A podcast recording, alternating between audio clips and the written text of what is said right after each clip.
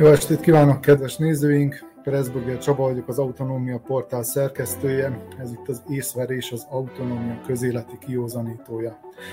Ma esti műsorunkban két témával fogunk beszélgetni. Az első témánk a 30 évvel ezelőtti zentai béketüntetéshez kapcsolódik, ez lesz az apropója a beszélgetésünknek, és arról fogom faggatni a vendégeimet, hogy vajon mi lehet annak az oka, hogy úgy tűnik legalábbis számomra, mint hogyha szégyelnénk ezeket az eseményeket, ezt a bátor kiállást, azt, amire igazából büszkék is lehetnénk.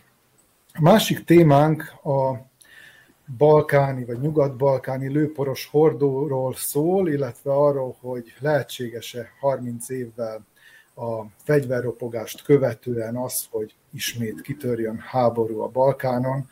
Itt elsősorban a Boszniában, Koszovóban, de Montenegróban is észlelhető feszültségek kapcsán beszélgetünk majd erről vendégeinkkel, akik itt vannak a virtuális stúdióban. Köszöntöm Balla Lajos Laci publicistát, civil aktivistát. Szervusz Laci, remélem, hogy itt vagy. Kormányos Ákos pszichológus írót. Jó estét. Ákos. És Szerb Horváth György szociológus. Szervusz Gyuri. Hello, jó estét kívánok. Akkor kezdjük az első témánkkal. 30 éve, 1991. november 5-én kezdődött az a kétnapos béketüntetés Zentán, amelynek résztvevői a kényszer sorozások ellen tiltakoztak. Nők, anyák és feleségek, akik nem akarták, hogy a fiaik, férjeik téves csatatéren lejjék halálukat, férfiak, akik megtagadták a behívót, békeharcosok, civil aktivisták és pacifista politikusok jöttek össze Zentán, megüzenve a Milosevic rendszernek, hogy békét akarnak. És nem csak egy bátor pillanat volt ez a vajdasági magyarság történetében, hiszen nem titok, hogy a mozgósítottak között aránytalanul sok volt a kisebbségi polgár, különösen a magyarok, hanem egy hónapokig elhúzódó esemény sor, hiszen a békemozgalmak előbb a Tisza mentén, de aztán később csak hamar az egész országra átterjedtek. Mégis minden itt Zentán kezdődött el. Ma, amikor erről a bátor kiállásról kellene megemlékeznünk, pontosabban múlt pénteken, akkor volt ötödike, mintha csak szégyelnénk ezt a dolgot, gondolok itt elsősorban a vajdasági magyar politikai elitre, konkrétan ezen belül is a vajdasági magyar érdekek védelmére felesküdött Vajdasági Magyar Szövetségre, amely párt egy másodvonalbeli politikust küldött egy zárt körű koszorúzásra az Entai Városházában eldugott emléktáblához. Mi lehet az oka annak, hogy, hogy ennyire közönyös a történtekkel kapcsolatban a vajdasági magyar politika szerinted, Gyuri? Hogy Balalajost elvesztettük talán? Vagy... Attól tartok, hogy most épp nincs itt, de reméljük visszajön, és őt hát, is megkérdezhetjük erről. Remélem, mert ő ugye egy autentikus résztvevője ennek az esemény sorozatnak, tehát nem csak Zentán, hanem különösen Oromhegyesen. Hát erre a kérdésre sokrétegű a válasz. Az egyik az az, hogy általában ez a régió túlságosan meg van terhelve a történelemmel. Ezt már Churchill is megmondta a Balkánról, hogy itt mintha túl sok lenne a történelem. Innentől kezdve az emlékezett kultúra és az emlékezett politika, ezek kéz a kézbe járnak tulajdonképpen, mindig belegabajodnak az aktuális eseményekkel való gondolkodással is, tehát a, a konkrét napi politikával. Hogy rövidre fogjam talán a, a, a kérdésre adott első választ, az, hogy a VMS, illetve az MNT különösen ezeket az eseményeket kihagyja, annak az egyik oka az, hogy ezek az emberek, akik ma vannak hatalmon, tehát a VMS-be és a, a, az MNT-be, ezek nem vettek részt egyáltalán részt, tudtommal, ezekben a béke megmozdulásokban, tehát 90-92-ben ez részben igazolható, hisz vannak, akik fiatalabbak voltak. Az én fogalmam sincs, hogy például pásztor, pártelnök úr érintett volt a mozgósításban, illetve mások, akik ma viszik a, a VMS-ben, illetve az MNT-be a prímet, tehát például konkrétan az akkor is Zentán élő hajnal ilyen. Mentségük le, legyen mondva, nagyon nehéz visszaemlékezni, egyes történészek szerint azért a, a történelmi emlékezet annyira furcsa, hogy, hogy azért kell egy távolság, és van, aki, mint Hobsbawm, aki ezzel nagyon sokat foglalkozott, ilyen 20 évre teszi ezt az időszakot, amikor egyáltalán el tudunk kezdeni emlékezni. Ugye itt mi ma, ma, ma már 30 évről beszélünk, és én ö, nem egy szégyen, nem arról beszélnék, vagy nem ezt a kifejezést használnám, hogy szégyeljük azt, hogy mi történt akkor, hanem azt, hogy a politikai elit, aki ezt megszervezhetné, tehát akár önkormányzati szinten, akár az MNT vagy a VMS részéről, annyira megváltozott, hogy nem is tud ezzel a kérdéssel mit kezdeni, mert, mint említettem, volt, nem is voltak ott, vagy nem voltak részesei. Általában jellemző, hogy, hogy az ilyen nagyon tragikus események után, mint a háborúk, minden teljesen összekavarodik, és jól látjuk ezt a délszláv, tehát akár a szerb, horvát, bosnyák, szlovén emlékezett kultúrába, hogy a mai napig fortyognak az indulatok az NDH, a Jasenovac, Kragujevac kapcsán, tehát ami a második világháborúban történt, Csetnikét, úsztaság, stb. Be lehet kapcsolni a tévét, vagy a interneten megnézni a legújabb dokumentumfilmeket. Az, hogy a, a, a magyarság ezzel semmit nem tud kezdeni, ennek a, egyrészt a marginalitásunk az oka, és nem a szégyen vagy a büszkeség. Tényleg nagyon fontosnak érzem azt, hogy hogy Balalajostól kezdve, akár Juhász Attilán át, ki mindenki esett ki a Pixisből a magyar politikát illetően, akik talán ott, akiknek egy része ott volt. Emlékezzünk meg Csubella Ferencről, a, a, az első VMS elnökről, és említsük meg Kassa József nevét, aki szintén nem tudott ezzel az eseménysorozattal mit kezdeni. Tehát erre nem tudtak emlékezni. Csubella Ferenc, hát sajnos ugye azért, mert ö, ö, meghalt, Kassa pedig azt hiszem, hogy nem volt részese mindennek, és ő számára talán a 99-2000-es események voltak a, a, a fontosabbak, tehát egyfajta legitimációs alap. Hát a jelenlegi vajdasági magyar hatalomnak ez semmit nem jelent ilyen értelemben, számukra azok az ünnepek a fontosak, amelyek a Fidesznek, a magyar kormányzatnak fontosak, ilyen értelemben 56 is kiesett, mert hogy az kvázi szerintük egy kommunista forradalom volt, ami egyáltalán nem igaz, és akkor ilyen is miket ünneplünk orba szájba, mint 48-49, Aracs, Kossuth, és, és hát most így hirtelen eszembe se jut, hogy miket nem kell, mit nem ünnepelnek, és arra, amire tényleg büszke, lehet, büszke lehetne a közösség, mivel ez egy marginális rétegnek a lázadása volt, egy civil, önszerveződő közösségé. Ez számukra egy kihasználhatatlan adalék, a, nevezzük már így, hogy történelem. Uh-huh. Továbbra is csak hárman vagyunk, Balla Lacit nem tudjuk kapcsolni, bár fontos volna, hogy ő, mint valaki, aki személyesen is ott volt, jelen volt, és, és béke tábort is szervezett Oromhegyesen, elmondja a tapasztalatait, illetve a véleményét erről, amit kérdeztem. De akkor Ákost kérdezem, aki tulajdonképpen még akkor volt születőben, ha mondhatok ilyet, tehát a következő évben születtél. Tehát nem voltál részese személyesen, és talán a háborúból sem sokat élhettél meg, vagy, vagy emlékezhetsz. De mi az, ami hozzád, illetve a te generációdból eljutott akár úgy is, mint Zentai, tehát a, a békemozgalmakról, mit hallottatok, mit tekintettetek magatokénak, akár az egész háborús trauma hogyan csapódott le a te generációdnál? Én nagyon örültem akkor, amikor meghívást kaptam ebbe a műsorba, aztán el is gondolkodtam azon, hogy meg is ijedtem egy kicsit azon, hogy ehhez a témához én mit fogok tudni hozzászólni hiszen alig van tudásom őszintén megmondva ezekről az eseményekről.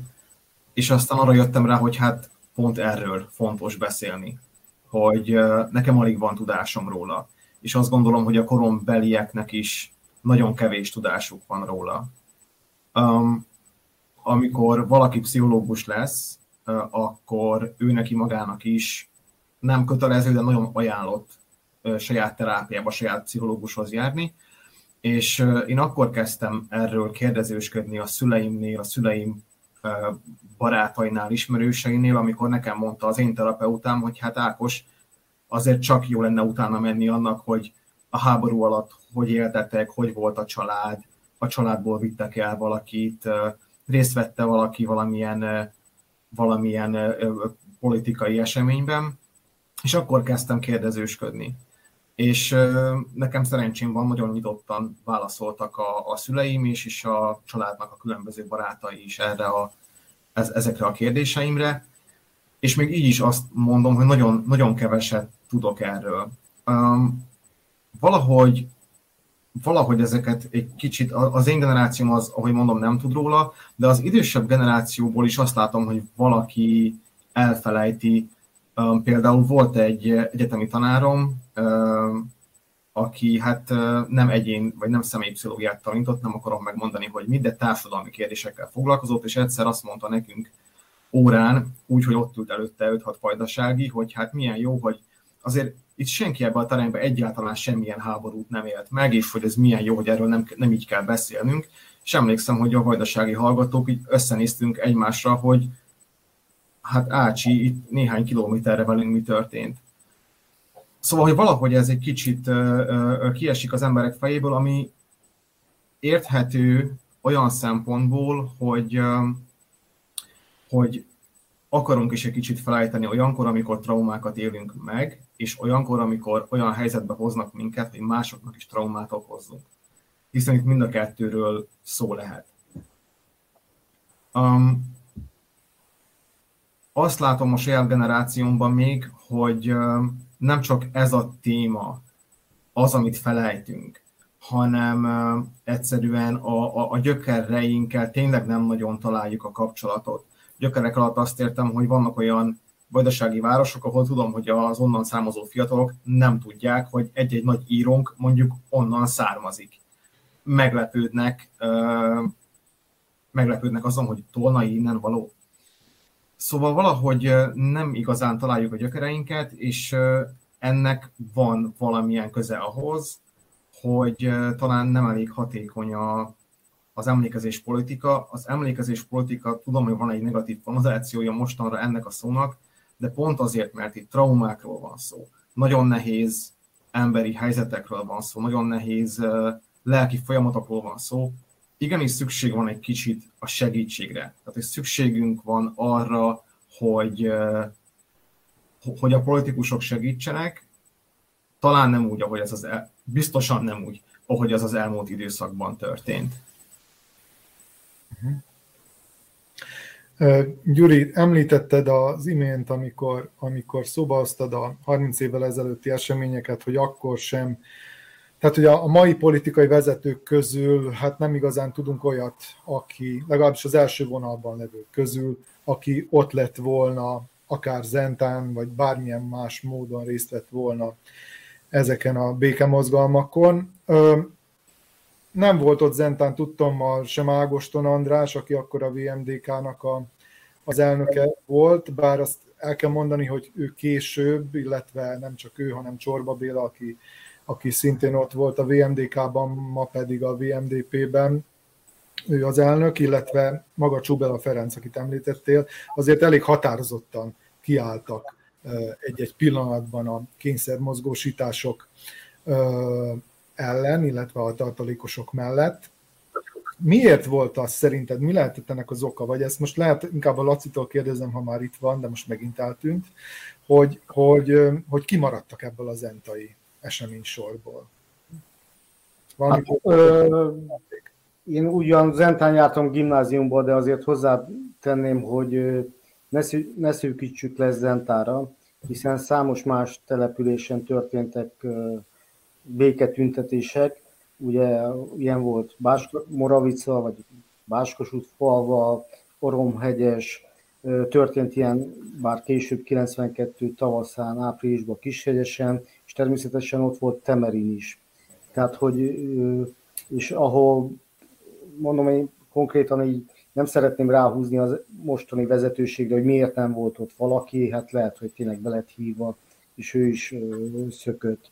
A, a, a, a, de csak, hogy, hogy, hogy Ákosra valahogy fölfűzzem magam, ez sokak számára mindvégig traumatikus volt. Én tényleg nem tudom, hogy a 30 év elegendő-e arra, hogy, hogy a felejtés egyformáját, tehát amikor a, a traumáinkat eldugjuk egy bugyorba, és senki nem hajlandó erről beszélni, és éljük a magunk életét, és megpróbálunk boldogulni, mikor váltja fel a, az emlékezés. Ennek klasszikus példája az, amikor a 90-es években, pont amikor a, tehát zajlott a délszláv háború, mentek a, a, a frontra is akár, ugye a Donkonyarban járt magyarokkal készített interjú kötetet, például Galusz László, akkor a Donkanyarnak volt egy, egy ilyen kurzusszerű föllángolás, hogy ezzel foglalkozunk, aztán jött nem tudom én 56, bár annak éppen semmi köze, vagy menekülteken kívül nem sok köze volt Vajdasághoz. Tehát az e fajta emlékezett kultúra az mindig egy, egy ilyen változó, libegő és, és a, a, a kulturális, politikai, társadalmi klímától függő valami, hogy mennyire azonosulunk ezzel, vagy mennyire érzük, érzük ezt fontosnak. Én, mivel nekem ez egy valamelyes személyes történet, nekem ez mindig fontosabb volt, hiszen személyesen is sok mindent láttam.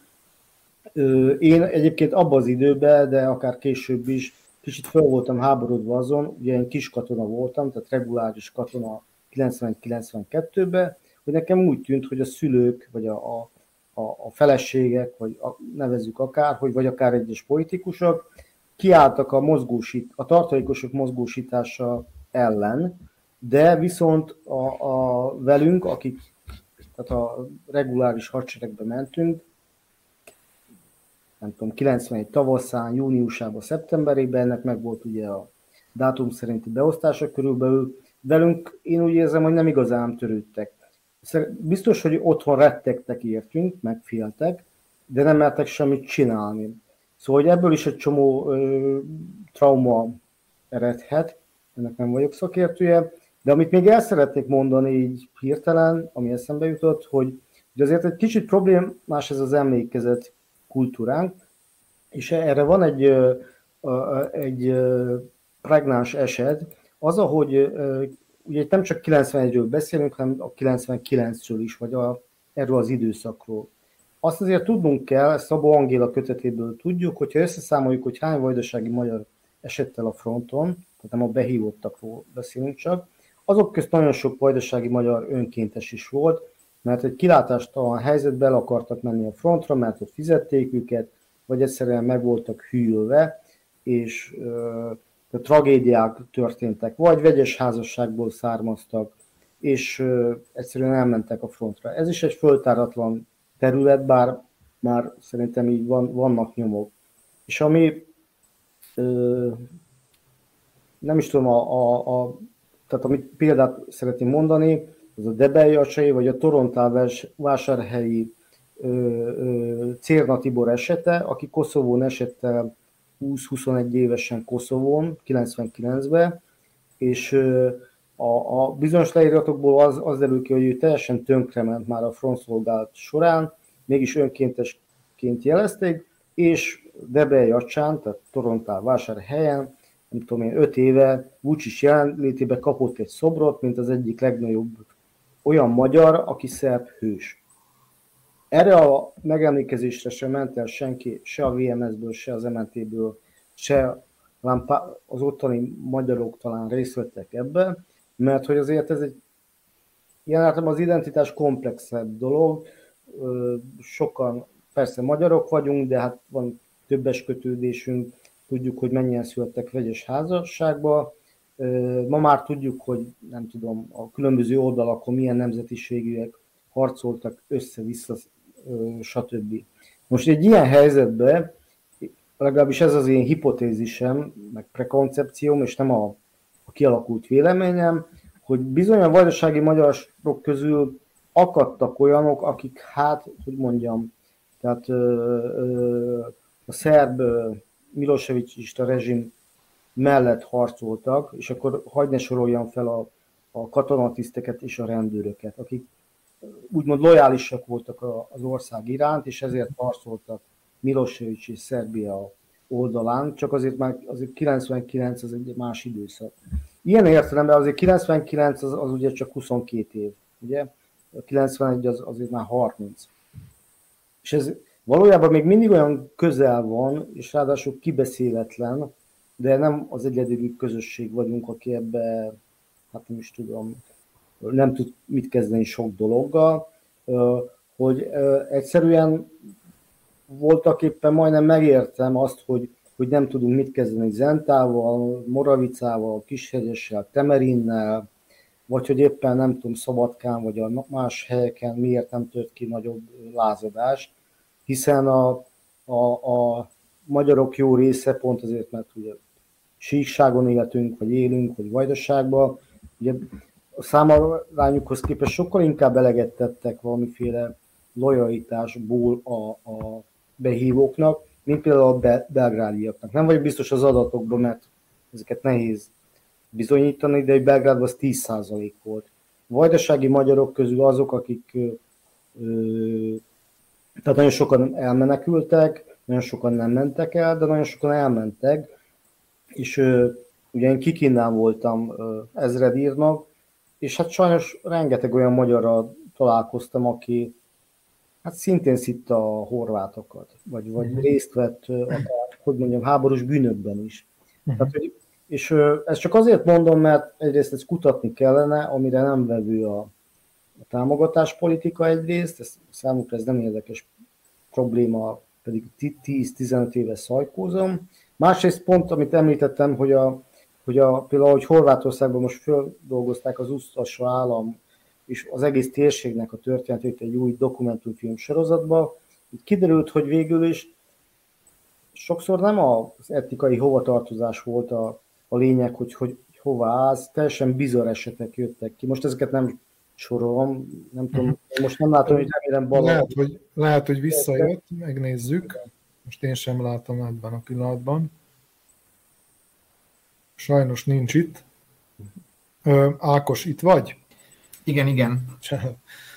Remélem látunk is hamarosan. Ha lehet, akkor csak egy két mondatban reagálnék erre a, erre a 20 év elméletre, ami valóban létező elmélet és létező szám, viszont a, ebben az esetben azt lehet mondani, hogy ez egy elakadt gyász folyamat, egy nehezített gyász folyamat, és a, a 20 év az szerintem arra vonatkozik, amikor minden viszonylagos rendben van.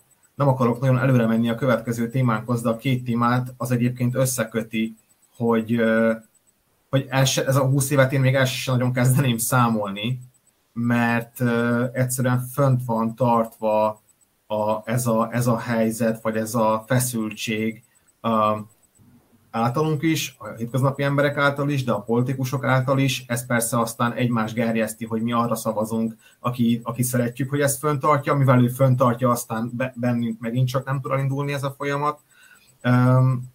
Ilyenkor viszont nincsen másik szám. Tehát az elakadt gyásznál az van, hogy ez addig megy, amíg valamilyen fajta segítséget nem kér az ember. Nem tudom, hogy a társadalom az úgy egy pszichológushoz nem tud elmenni, de, de biztos, hogy a politikusok kezében egyébként lenne erre valamilyen jó megoldás. Uh-huh. Um, minden esetre én nem számolnám a 20 évnek a végét. Uh-huh.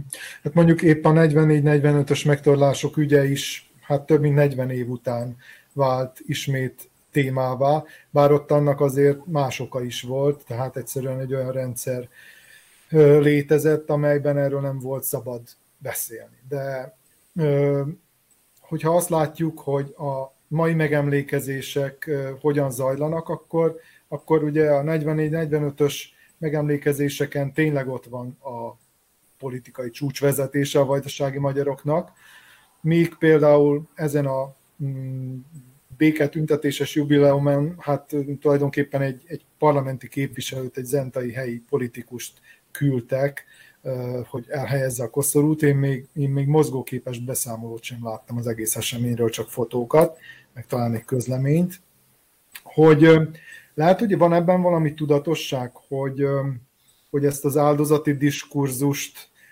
szeretnék a vajdasági magyarság sajátjává tenni, és nem pedig ezt a bátorság diskurzust nevezzük így például, ami, ami mondjuk ez a béketüntetéses kiállás volt.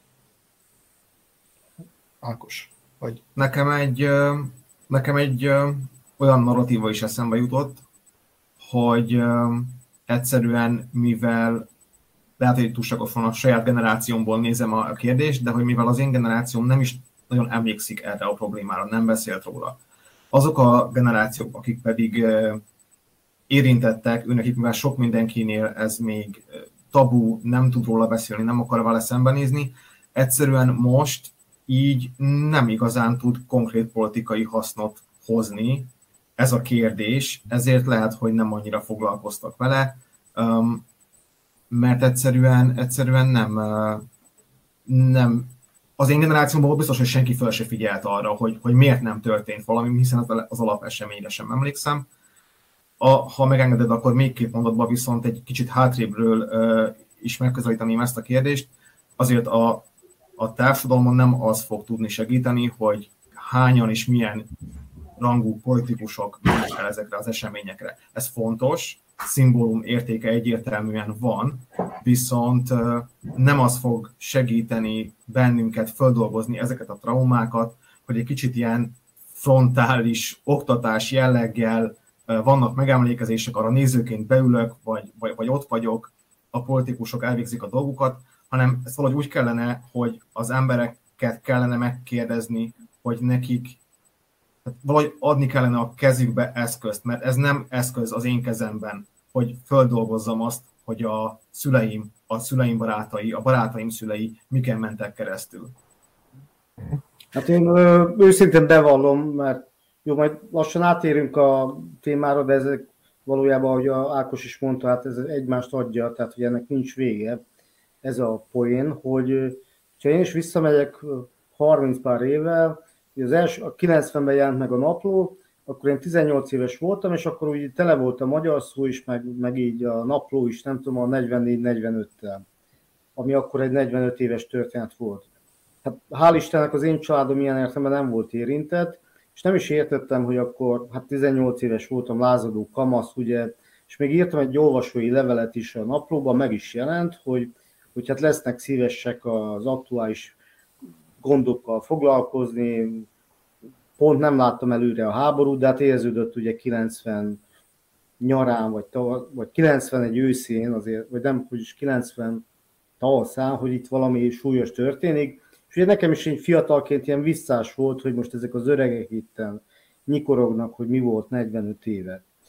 Ilyen értelemben aztán persze az ember rájön, hogy ez így nem, nem, ez nem így működik, vagy, vagy ugye az ifjonti hév, vagy nem tudom, Petőfi Sándor hülyén följött belőlem, és, és akkor most, tehát így a történetet csak folytatva, hogy én valójában nem, tehát az, hogy létje, létrejött szerintük a nagy történelmi megbékélés 44-45 után, annak akár örülhetünk is, bár szerintem ez egy álszent politikai dolog, hiszen so, sokakat nem kárpótoltak, stb. stb mert hogy a, akkor mi van velünk, akik 91-be, 2-be, stb. 99-ig játszottunk a terepen, és soha nem merül fel még az a kérdés, hogy akár kárpótlás, nem engem konkrétan, hanem például az elesetteknek a hozzátartozóit, vagy, vagy bármi történjen, tehát a, akik ö,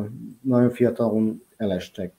A, a bizarr számomra az, hogy amikor tehát konkrétan Kishegyesen van egy emlékmű, a Petőfi Brigád emlékmű, rájuk azért nem emlékezünk, mert hát ők úgymond kommunisták voltak, ez szerintem talán ötükre igaz, a nem tudom hányból, oda felvésték a, a Vészláv háborúban elesett három községbéli halottnak a, a nevét, rájuk nem emlékezünk, viszont 56-ról meg folyamatosan megemlékezünk, mert erre van pénz. Tehát, hogy a, az emlékezet kultúrának mindig van egy ilyen tényleg másnak nem tudom bizarnak mondani, mint hogy a hatalom valamit meg akar ünnepelni, elmondja a politikai üzeneteit, sajnos erről ö, még, vagy már, vagy lehet, hogy soha nem fognak tudni semmit mondani, és azért sem foglalkozik, tehát ahogy van a 44-45-ös szerb-magyar megbékélés, ez ügyben, tehát nem csak a zentai, hanem általában a 91-es mozgósítások kapcsán, ez azért nem játszhat a Vucicék számára, hogy nem, font, nem lehet fontos, és nem lehet ebből semmit kihúzni, hiszen akkor kiderülne, hogy akkor is volt egy olyan ellenzék 91-ben Szerbiában is, amely háború ellenes volt, vagy akár gondoljunk a 91. március 9-re, amelyet a szerb társadalom szintén nem tud kellőképpen emlékezni, vagy ne, nem azt mondom, hogy megünnepelje, mert hogy az a dátummal se tudnak mit kezdeni. Tehát, hogyha egy, egy, egy sokkal nagyobb ilyen nemzeti közösség nem tud mit kezdeni egy 30 éves eseménnyel, meg, meg a háború ellenes mozgalmakkal, meg fél Belgrádban, vagy Újvidéken voltak, vagy ilyen marginálisabb értelmiségi körökben, akkor szerintem azt tényleg nem mondhatjuk a vajdasági magyar közösségre, hogy akkor most miért nem teszi ezt, vagy szégyene, vagy semmi. Uh-huh. Én, ilyen értelemben én még az, én, én sok mindenért tudom kritizálni a VMS-t, meg, meg akarom is, vagy az MNT-t különösen. Ez ügyben egyszerűen, nem tudom, a, hogy Ákos is mondta, hogy egyszerűen itt előbb egy alapmunkát kellene elvégezni, ami életútjánterjukat jelent, kibeszélést, feldolgozást, és nem, nem azt a klasszikus megemlékezési módozatot, hogy kiteszünk egy emléktáblát, elmegy oda, nem tudom én, a, a juhász vagy a bárki, elmond egy beszédet, aztán megisznak két oh. Sört, és megyünk tovább. Na végre itt van, itt van Laci, Laci, beszélj! Megadom a szót, és mondj, foglald össze a gondolataidat, amíg itt vagy.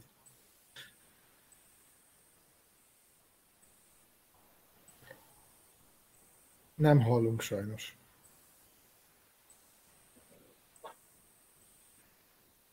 Nem hallunk sajnos.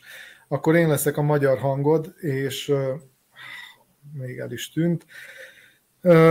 A Szabad Magyar Szó jelent meg Barra Lajos Lacinak a cikke, amelyben épp az zentai események kapcsán az oktatás politikát kárhoztatja, és hát hasonló, hasonló gondolatokra jut, mint itt a, a legutolsó megszólásában Gyuri, tehát azt írja, hogy az állami oktatáspolitika nem csak a nem szerb közösségek, hanem még az államalkotó nép emlékezetéből is ki szeretné törölni az erre, mármint a béke mozgalmakra utaló, számukra még a mai napig is kellemetlenek számító történelmi epizódokat.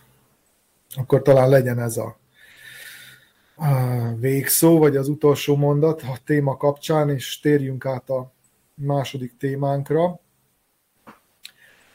Nem lesz háború, mondta mai boszniai látogatásának végén Gabriel Escobar, az amerikai elnök nyugat-balkáni külön megbízottja. A nem lesz háború mantra picit olyan, mint amikor a lángoló épületben rekedt embereknek azt mondogatják, hogy nincs ok a pánikra. 30 évvel a volt Jugoszlávia véres felbomlását követően ismét egyre gyakrabban előkerül ez a szó, hogy háború, elsősorban Bosznia kapcsán, de Koszovóban és Montenegróban is fornak az indulatok, úgyhogy nem csak Bosznia kapcsán merül föl ez a kérdés. Oroszország, Kína, de Törökország és egyéb arab államok is mind nagyobb befolyásra kívánnak szert tenni a térségben, az Egyesült Államok és az Európai Unió mellett. De vajon, hogyha ilyen cinikusan próbáljuk megközelíteni, és számítgatást próbálunk végezni, vajon érdemese bármelyik nemzetközi hatalom szempontjából háborút kirobbantani, bármelyik nagyhatalom szempontjából, illetve közvetettem ugye megmérkőzni a riválisoknak a Balkánon. Van-e ehhez elégséges fegyver, emberállomány, harciked, mondjuk van-e annyi, mint a 90-es évek elején. Persze nagyon sok minden változott az elmúlt 30 év során, de ez volna az első kérdésem. Gyuri, már tettél utalást rá, hogy ugye személyesen is érintett voltál a háborúban, a 91-ben, ha jól tudom, akkor voltál katona, és ha nem is közvetlenül, de közvetetten hátországból azért nagyon sok mindent átéltél. Az akkori tapasztalataid, illetve hát nyilván ezzel a történelmi periódussal is foglalkoztál a, a tudományos munkásságot során. Mennyire látsz hasonlóságokat jelen helyzet és az akkori helyzet között, amik a 90-es évek elején volt? Hát nagyon óvatos lennék, és nem csak azért, hogy ne öntsek olajat a tűzre, hanem relatíve kevés információm van. Azt, amit tudok természetesen a délszláv sajtóból, meg mindenféle médiából tudok, és hát ahogy a, az egyik cikkbe, vagy egy publicisztikában is olvastam, hát ezek a, nem akarom elbagatelizálni a, a, a, a dolgot, de hát úgy tűnik, hogy Vucic, Vulin, Dodik, Izetbegovics, és akkor sorolhatnánk a neveket, egészen Janez Jansáig, úgy tűnnek, mint egy ilyen kisiskolások, vagy valamiféle ö, helyi közösségi elnökök, tehát ilyen falusi polgármester, aki a legfontosabbnak érzi magát a világon. Tehát, ö, és aki azt hiszi, hogy elindíthat háborúkat, vagy nagy geostratégia átszabhatja a, a, a határokat. Csak így tehát az, az, ami az utóbbi hetekben történik, szerintem abban lassan tényleg semmi új nincs. Azt tudjuk ezekről a hadseregekről, hogy ö, egyrészt most a NATO szerepére én kisetérek, hogy a NATO mit lépne, hogyha ha bármelyik ö, egy ilyen kis helyi közösségi, Meszna Zajednica hadserege elkezdene lövöldözni, szerintem nagyon odalépnének, de ezt tényleg nem én mondom, hanem olvastam a ilyen szakértőket, hogy, hogy ezek a hadseregek, tehát legyen szó a horvátról, a bosnyákról különösen, a, vagy a boszniai szerbről és a szerbről, vagy akár a macedóról, cunagórairól, vagy a, akár a koszovói albáról, hogy valójában ezek az országok annyira tönkre vannak menve, bizonyos értelemben gazdaságilag, hogy egyáltalán nincs erejük ö, ö, egyfajta háborúra hiszen egy háborúhoz nem csak az kell, hogy legyen, nem tudom én, minden katonán puskája, és akkor minden puskába jusson száz golyó, vagy a, nem tudom, a 20 tankba jusson mennyi akna, hanem ezeket élelmezni kell, és fel kell vonultatni, öltöztetni, fizetni, stb. A nagy különbség az 91-hez képest, hogy ezek a, az egymással össze háborúzó közösségek még rendelkeztek a jugoszláv néphadseregtől megörökölt potenciállal, és itt az utolsó halkonzervre is gondolok, csak hogy említsem, hogy, hogy, hogy 91-2-ben mi még kaptunk 77-es marokkói halkonzervet a raktárból, meg, meg szlovéniai fruktát ittunk marendára, ami uzsonna, ugye? Mm. Tehát, hogy, hogy ezek az idők ilyen értelemben elmúltak, és ezek a, a, a, és ez a technikai és az anyagi része. De én abban reménykedek legalábbis, hogy de ugyanakkor ez a legszörnyűbb hír is, hogy, hogy az akkori jugoszláv vagy posztjugoszláv hadseregeket, tehát a bosnyákot, a horvátot, a szerbet, a albánt, ezt föl lehetett tölteni fiatalokkal, akiket elküldtek azzal a frontra, hogy a hazáért a legdicsőbb dolog meghalni. Na most, ha legalábbis megnézzük a népszámlálási és a migrációs adatokat, eléggé világos az, hogy, hogy elveszett ez a potenciál, csak ha me, elég megnézni a vajdasági magyarokat is, meg a szerbeket és a horvátokat, vagy nem is tudom hova menjünk el. Mondjuk egy mai cikket is olvastam, hogy észak tehát ez a Szándzsek vidéke, körülbelül a bosnyákok által többségében lakott vidék hogyan ürül ki, vagy akár Kelet-Szlavónia. Tehát az, hogy ezek az emberek, tehát Dodik, bár az ember szót nem is tudom, nehezen használom, tehát ezek a szarkavarok, elnézést, ezek reménykedhetnek abba, hogy, hogy egy háború által megszilárdítják a hatalmukat. Dodik gondolhatja azt, hogy majd ő egy külön önálló államot hoz létre, de egyszerűen egy demográfiai folyamat, vagy ezek a folyamatok azt jelzik, hogy nem csak, hogy anyagi erejük nincs, de hát egy háborúhoz rengeteg fiatal kell regrúgta, és bocsánat, befejeztem, és ráadásul egy tiszti hozzáértő nem személyzet, aki ezeket a gyerekeket elviszi a frontra. Ez nincs meg, és akkor tényleg befejezem, hogy akkor a NATO vagy a, a közösség mit szólna.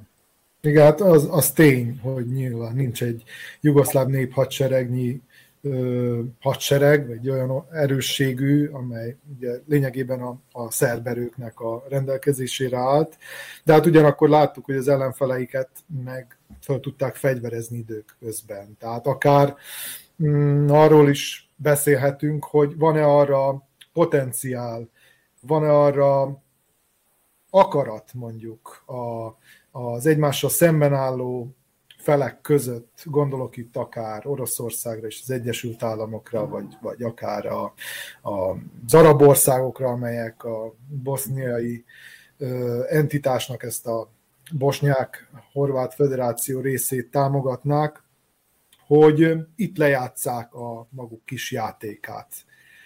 Nem tudom, Ákos, te neked erre mennyire van rálátásod?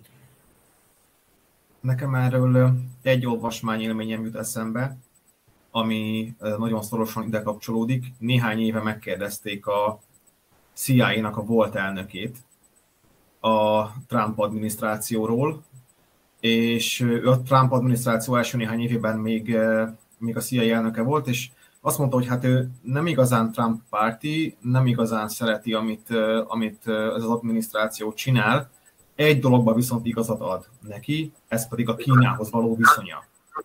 Ugyanis ő azt állította, a CIA elnöke, hogy a, a, a következő hidegháború az már igenis a nyakunkban van, a, ezek a nagyhatalmak pontosabban látják azt, hogy, hogy igenis a nyakunkon van a, a, a globális fölmelegedés, a, a zöld válság, és hogy egyszerűen globális lépéseket kell majd tenni ahhoz, hogy ezt megakadályozzuk. Na most sokkal inkább szeretik azt a megoldást, hogy a globális az akkor legyen már az, hogy én vagyok az egész globus, mint az, hogy össze kelljen dolgozni másokkal. Lehet, hogy ez egy kicsit Conteo szerűnek hat, vagy túl nagy volumenű gondolkodás. Még egyszer mondom, én őt, őt tudom ide idézni, a, a, ez volt a, a hozzáállása. Um, és még egy dolgot ide, ide szeretnék hozni a, a Gyurira reflektálva, hogy nem csak, hogy pénz, meg, meg egyéb megoldások nincsenek, ez kicsit viccesen fog hangzani, de nem tudom, hogy a vár árokba lehet-e másfél méter távolságot tartani egymástól, mert hogy biztosan ott is kellene. Tehát egyszerűen a Covid válság is egy stoppot ad különben annak, hogy most aktív ember-ember elleni háború legyen, mert mindenhol ott van, és csatatéren is ott lenne, és úgy mondjam, aki, aki, aki nagyon fél a háborútól, az most egy kicsit pont, hogy kapaszkodhat abba, hogy van ez a vírus, mert ez, ezt, ezt egy kicsit akadályozza szintén. Igen, hát amikor kitört a vírusválság, akkor épp az Alkaida szólította föl a, a terrorista sejtjeit Európában, hogy most ne kövessenek el semmit, és lehetőleg távozzanak Európából, mert most szörnyű helyzet alakul ki a vírus miatt, úgyhogy igen, ebben reménykedhetünk. Laci, van-e hangod? Nincs hangod. Nem, nem hallunk sajnos. Én nem tudom, hogy most már nem is látunk.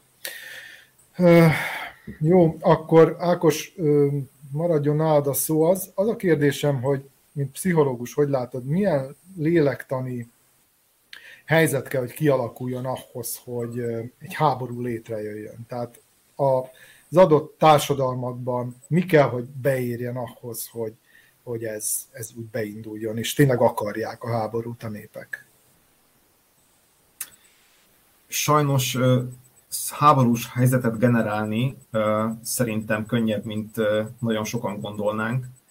Ebben a műsorban is többször elhangzott már másoktól, hogy itt azért a, a 91-ben kirobbant háború előtt egy-két évvel megnézzük a, a szociológiai kutatásokat, az derül ki, hogy a különböző nemzetek igazából elfogadóak voltak egymással, sőt szokták hozni ezt a kérdést, hogy, hogy magyarok házasodnának-e szerbekkel, szerbek horvátokkal, és rendszeresen az volt a válasz, hogy, hogy igen, miért ne. És egy-két év alatt meg lehetett csinálni azt a, azt a lelki állapotot, amivel háborút tudunk szítani. A háború szításhoz egyébként annyi kell, hogy meg kell nevezni az ellenséget, és azt kell mondani, hogy minden fajta problémánknak, ami most van, annak ő a, ő a, a hibása és az elkövetője, és ez uh, ennyire egyszerű. Az, hogy, az, hogy most sokan, hogy, hogy szegénység van, az, hogy emberek még mindig gyászolják a, a, a rokonaikat, a szüleiket, a gyerekeiket, ez még mindig így van. Az, hogy, hogy, hogy hogyan élünk, hogy miért nem tudunk belépni, az, de bármire rá lehet ezt húzni, hiszen az embernek mindig kell egy narratíva, és ez a narratíva, ez elég, hogyha annyi, hogy nem, nem én vagyok a hibás valamiért. Tehát, hogy könnyebb, könnyebb hibáztatni valakit problémáimért, mint azt mondani, hogy nekem is van ebben egy kicsi hibám, az én országomnak is van egy kicsi hibája ebben, nem? Legyen más a hibás.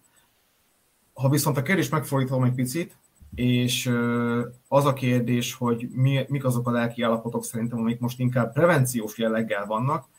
A Gyuri említette azt, hogy azért annó ő benne is benne volt egy kicsit ez a fiatal, nézzük meg, hogy a, javíts ki, hogyha, hogyha tévedek, hogyha nem ezt mondtad, de ez a kicsit fiatalon, ez a meg akarom mutatni, vagy, vagy, a, vagy a háború, hogy az, hogy az milyen.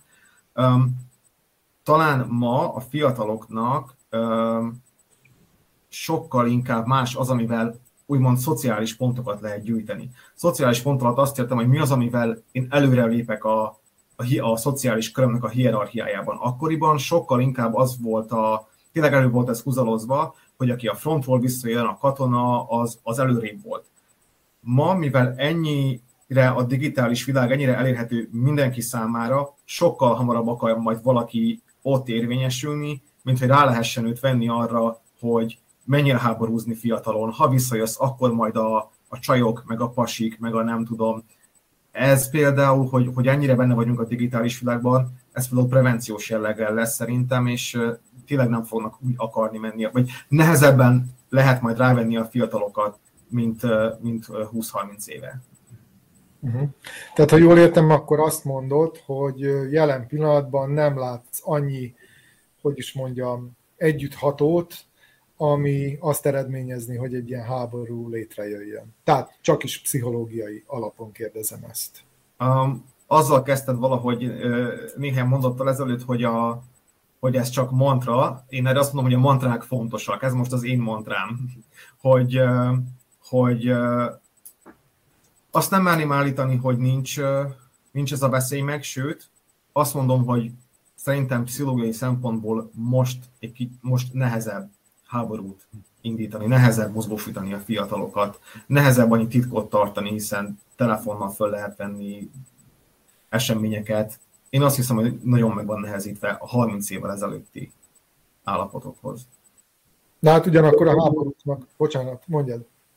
Nem, csak azt akarom, hogy egyrészt ö, egyezem ezzel a koncepcióval, annyit tennék, két dolgot tennék közé az, hogyha ha már Boszniáról beszéltünk, hogy Milorad Dodik minden nap keres magának egy ellenséget, mondjuk, hogy akkor ő kivel a bosnyákokat, stb., de ezt nem tudja kommunikálni.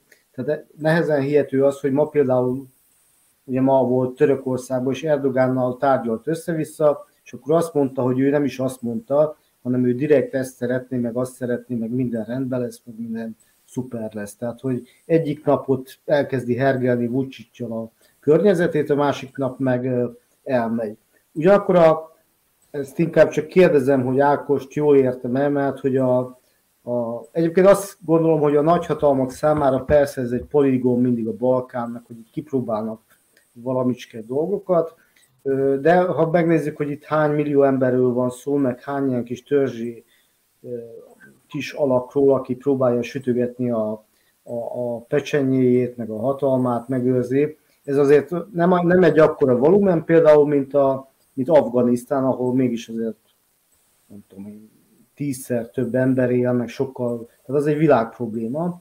De azért kérdezem Ákos, mert ugye azt mondtad, hogy, és én is mindig azt merem, vagy szeretném gondolni, hogy senki nem megy, ha jól tudom, jövőre nagyon be akarják vezetni Szerbiába a, a sorkatonaságot megint, ez, ezzel is minden nap újabb és újabb információk vannak, de ugye nem tudom elképzelni azt, hogy, hogy egy mai fiatal, ez lehet már hölgy is, hiszen ők is mehetnek katonának, hogy mondjuk rá így 15 percnél tovább kibírná azt, hogy ne nézzen rá a Facebookjára, vagy a, vagy a nem, már nem is Facebook, hanem TikTok, vagy, vagy mit tudom én mire.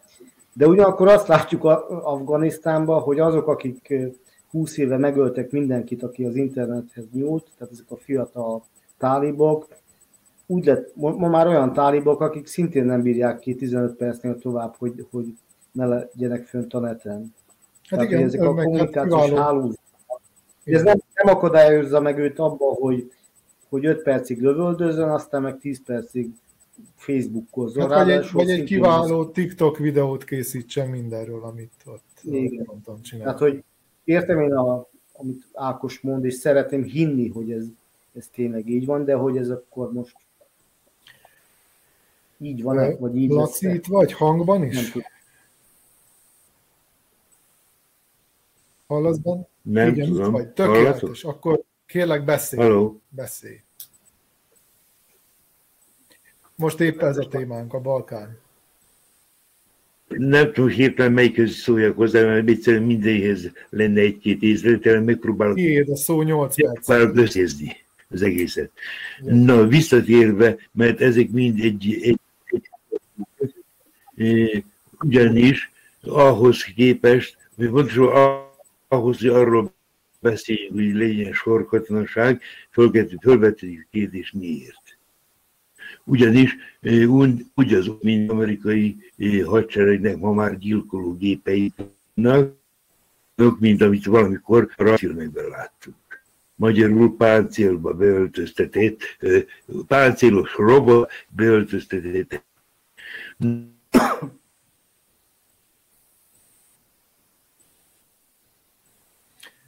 Hát, kiköhögte magát a műsorból a Laci, úgyhogy megint hárman maradtunk. Én válaszolnék akkor a, a Júni kérdésére. Ö, abszolút jogos ez a felvetés. Ö, tehát, hogy csak hogy ö, elismételjem, tehát hogy, hogy nyilván Afganisztánban is olyan fiatalok ö, háborúznak most, akik, ö, akik akár TikTok videókat csinálnak róla.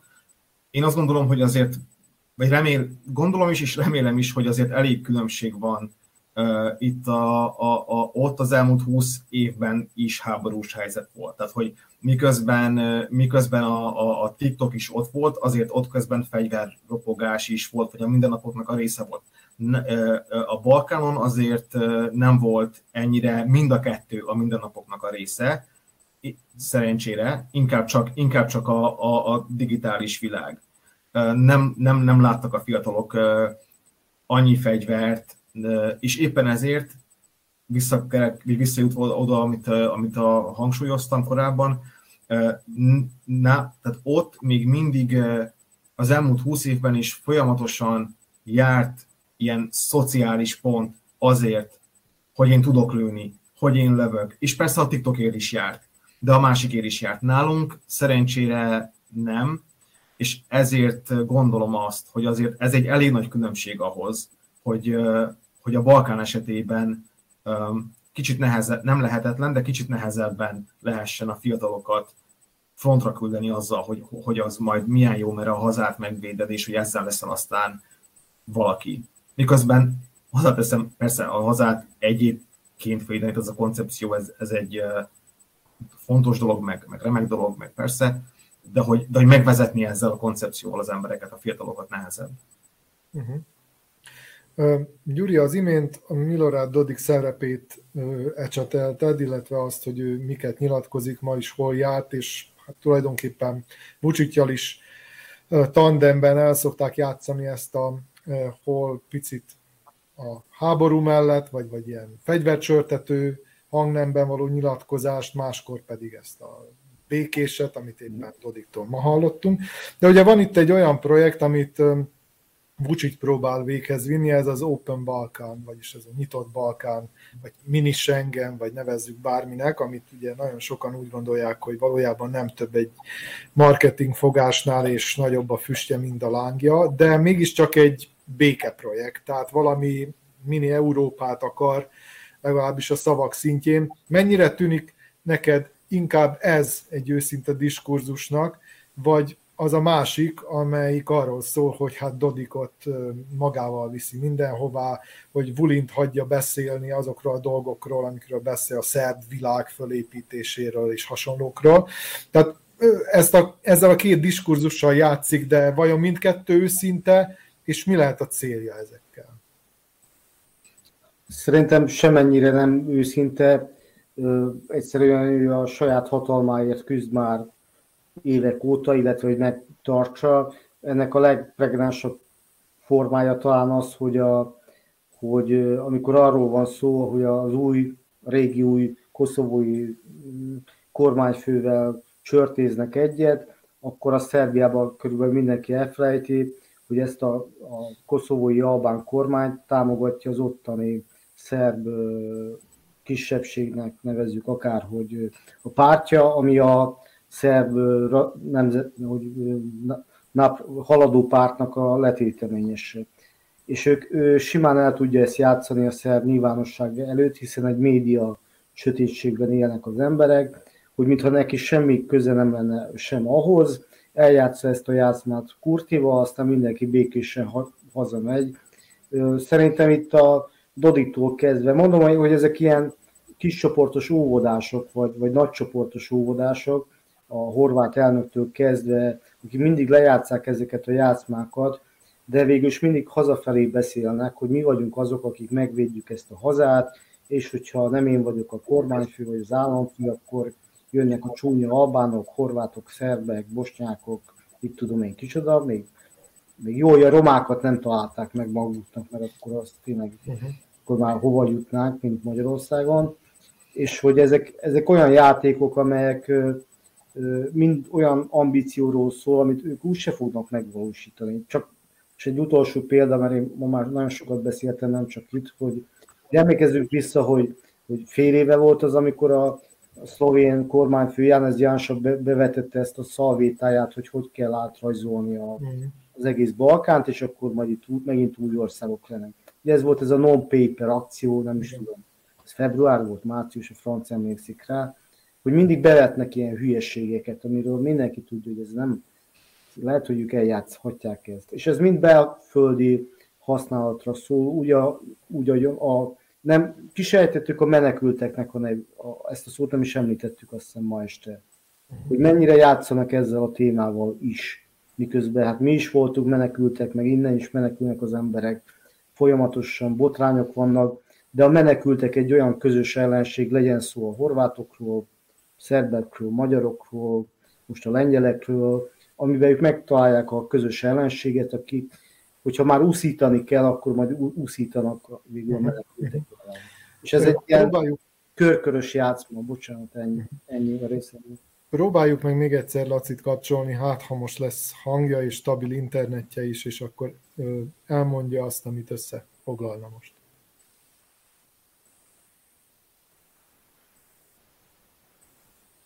Nincs hang sajnos. És most már kép sincs. Hát akkor a mai műsorunk eddig tartott. Köszönöm, hogy itt voltatok. Önöknek is köszönöm a figyelmet. Ez volt az észverés 46. adása. Ezt a műsorunkat megnézhetik a YouTube csatornánkon, az Autonómia Portál YouTube csatornáján, ahol minden kedden este 8 órától élőben is közvetítjük ennek köszönhetően, vagy ebből kifolyólag sajnos jelentkeznek ilyen technikai hibák, hibák, mint ma este, amikor az egyik vendégünket nem igazán tudtuk kapcsolni. A Facebookon pedig a második nyilvánosság, az autonómia, a Maglocsisztács és a Szabad Magyar Szó Facebook oldalain láthatták a műsorunkat, és ugyanezeken a csatornákon vissza is nézhetik később, A jövő héten úgy szintén lesz észverés, kedden este 8-kor, akkor is várom Önöket új vendégekkel, új témákkal, addig is a viszontlátásra. thank you